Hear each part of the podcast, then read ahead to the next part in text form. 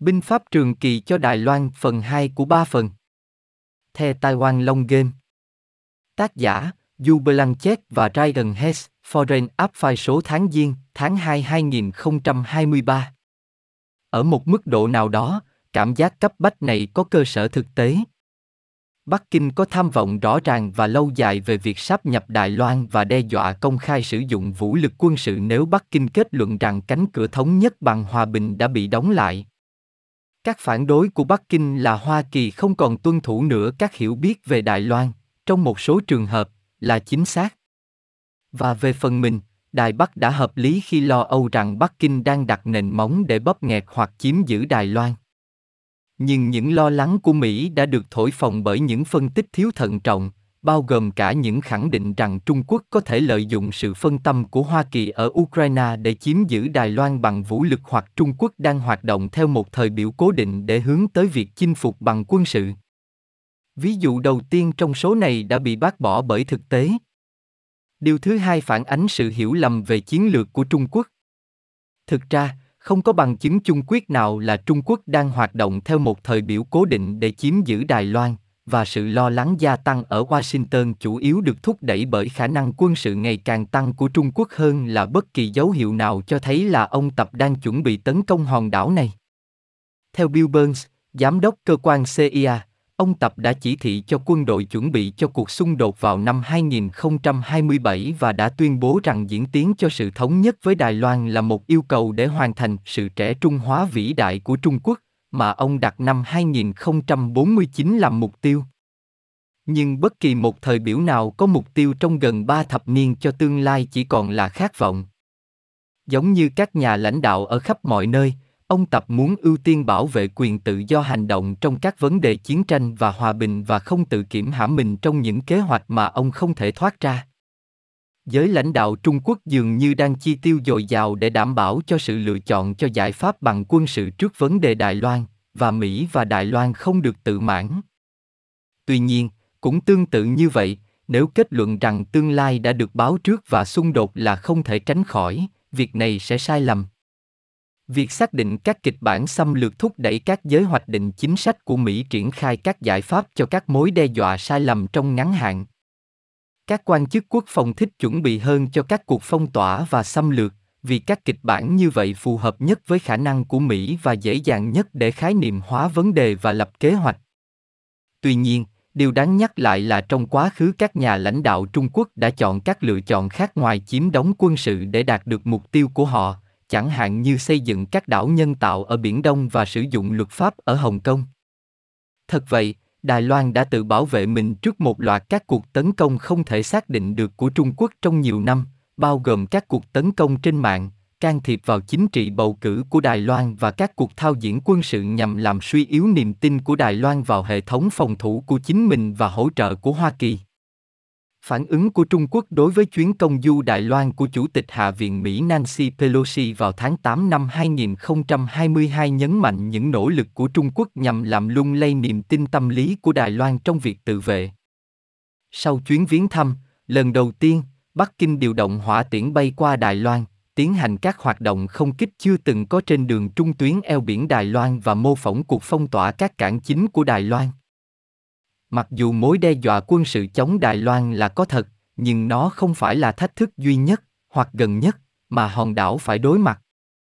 Khi Hoa Kỳ tập trung một cách hạn hẹp vào các vấn đề quân sự mà quên đi các mối đe dọa khác cho Đài Loan, Hoa Kỳ có nguy cơ mắc phải hai sai lầm nghiêm trọng. Thứ nhất, bù đắp quá mức theo những cách làm leo thang các căng thẳng nhiều hơn là ngăn chặn xung đột, và thứ hai, đánh mất tầm nhìn của các vấn đề chiến lược rộng lớn hơn mà Hoa Kỳ có lẽ phải đối mặt nhiều hơn.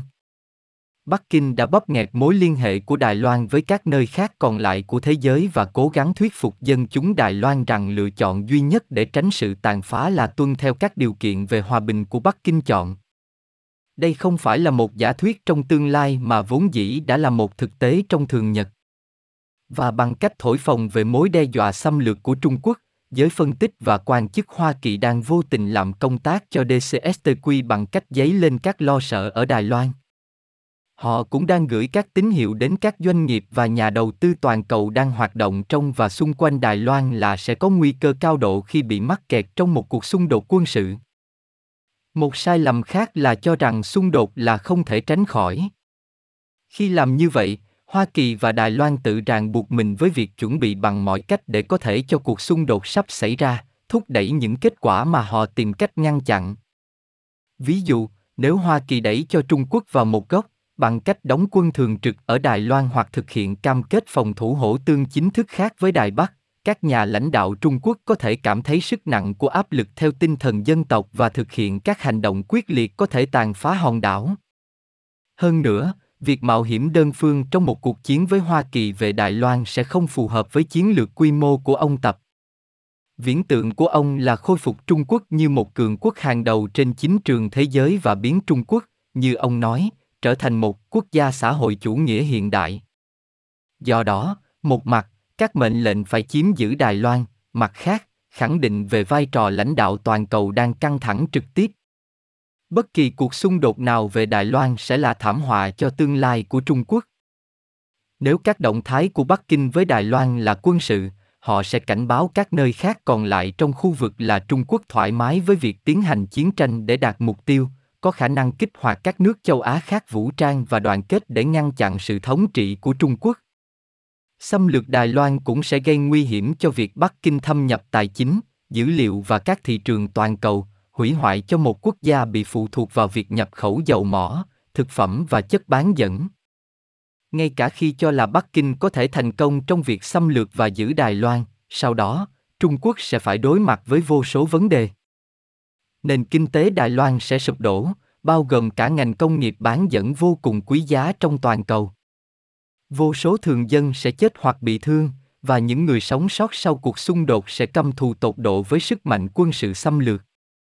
Bắc Kinh có thể sẽ phải đối mặt với những đòn đáp trả ngoại giao và trừng phạt chưa từng có.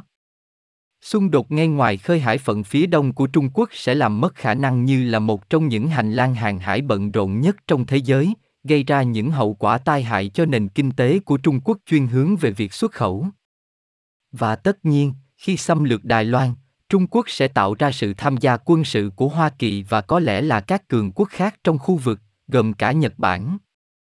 Đây sẽ là định nghĩa chính xác của một loại chiến thắng không đáng đạt được hưởng. Những thực tế này ngăn cản Trung Quốc tích cực xem xét đến một cuộc xâm lăng. Giống như tất cả những người tiền nhiệm, ông Tập muốn trở thành nhà lãnh đạo cuối cùng sáp nhập Đài Loan. Nhưng trong hơn 70 năm, Bắc Kinh đã kết luận rằng cái giá của một cuộc xâm lược vẫn còn quá cao, và điều này giải thích tại sao Trung Quốc thay vào đó chủ yếu dựa vào các biện pháp khích lệ về kinh tế, và gần đây là các cưỡng chế không minh bạch. Khác xa với việc có một kế hoạch được cân nhắc kỹ lưỡng để đạt được sự thống nhất, thực ra, Bắc Kinh đang bị mắc kẹt trong một con đường cùng trong chiến lược. Sau khi Bắc Kinh chà đạp lên quyền tự trị của Hồng Kông, không ai có thể tin rằng Trung Quốc sẽ giải quyết cuộc khủng hoảng ở eo biển thông qua chính sách một quốc gia, hai hệ thống. Hy vọng của Trung Quốc là lực hút của nền kinh tế sẽ đủ để đưa Đài Bắc vào bàn đàm phán cũng đã bị dập tắt, một nạn nhân của cả thành công kinh tế của Đài Loan và sự quản lý kinh tế yếu kém của ông Tập. Một cuộc xâm lược Đài Loan không giải quyết được bất kỳ vấn đề nào trong số các vấn đề này. Ông Tập sẽ chỉ mạo hiểm nếu khi nào tin rằng ông không có lựa chọn nào khác. Không có các dấu hiệu nào cho thấy là ông Tập, dù bất cứ nơi nào, đến gần kết luận như vậy. Hoa Kỳ nên cố gắng giữ kết luận theo cách này. Không có bài phát biểu nào của ông tập giống với những đe dọa mà Tổng thống Nga Vladimir Putin đã đưa ra trước cuộc xâm lược Ukraine. Không thể loại trừ được là khả năng của ông tập có thể tính sai hoặc dò dẫm trong cuộc xung đột. Nhưng những tuyên bố và hành vi của ông tập không cho thấy là sẽ hành động một cách liều lĩnh như vậy. Bảo toàn lực lượng Ngay cả khi ông tập chưa xét đến việc thống nhất bằng cưỡng chế, Mỹ vẫn phải thể hiện việc đoan chắc khả năng của mình trong việc bảo vệ lợi ích ở eo biển Đài Loan. Trong khi đó, các quyết định quân sự không được phép xác định phương sách tổng thể của Hoa Kỳ, như giới phân tích và hoạch định chính sách đang tích cực đề xuất là họ nên làm như vậy. Thực tế không thể tránh khỏi là không có việc gia tăng sức mạnh quân sự nào của Mỹ mà nó có thể triển khai trong 5 năm tới và sẽ làm thay đổi cơ bản cán cân quân sự. Hoa Kỳ phải dựa vào nghệ thuật lãnh đạo đất nước và một loạt các công cụ rộng lớn hơn để xác minh với Bắc Kinh về cái giá quá mắc trong việc sử dụng vũ lực để bắt buộc thống nhất. Mục tiêu tối hậu của một chính sách Đài Loan bền vững nên là giữ gìn hòa bình và ổn định, tập trung vào việc kéo dài triển vọng về thời gian của Bắc Kinh để họ coi việc thống nhất như là một kịch bản cho một ngày nào đó. Hoa Kỳ đặc biệt phải tránh đẩy cho ông tập vào chân tường, ngăn chặn tình huống mà ông không còn coi Đài Loan là một mục tiêu dài hạn mà là một cuộc khủng hoảng sắp xảy ra. Phương cách khác biệt này sẽ kéo theo một sự thay đổi khó chịu trong tư duy đối với giới phân tích và hoạch định chính sách. Họ coi Mỹ và Trung Quốc đang bị mắc kẹt trong một cuộc hạ màn trình diễn không thể tránh khỏi và coi bất kỳ sự nhạy cảm nào của Bắc Kinh như là một nhượng bộ nguy hiểm. Điều này không có nghĩa là mục tiêu trong chính sách của Mỹ nên tránh chọc giận Bắc Kinh. Không có bằng chứng nào cho thấy là sự hỗ trợ của Hoa Kỳ cho Đài Loan bị giảm sút sẽ làm giảm sự nôn nóng của Trung Quốc trong việc thu tóm hòn đảo này, vốn là yếu tố quan trọng trong chuyện thành lập của DCSTQ. Nhưng thực tế này có nghĩa là Hoa Kỳ nên tăng cường sự thịnh vượng, an ninh và khả năng chống trả của Đài Loan theo những cách mà Đài Loan không vô cớ chống lại nước láng giềng hùng mạnh, do một nhà lãnh đạo ngày càng theo tinh thần dân tộc cai trị. Sự hỗ trợ của Hoa Kỳ nên hướng về việc củng cố năng lực của Đài Loan để chống lại toàn bộ các áp lực mà hòn đảo do Trung Quốc gây ra, đó là các lĩnh vực không gian mạng, kinh tế, thông tin, ngoại giao và quân sự.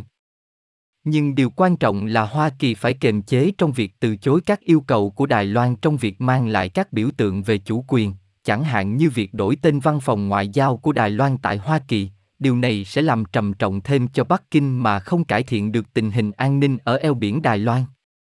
Xin nghe tiếp phần 3 của 3 phần bài, binh pháp trường kỳ cho Đài Loan.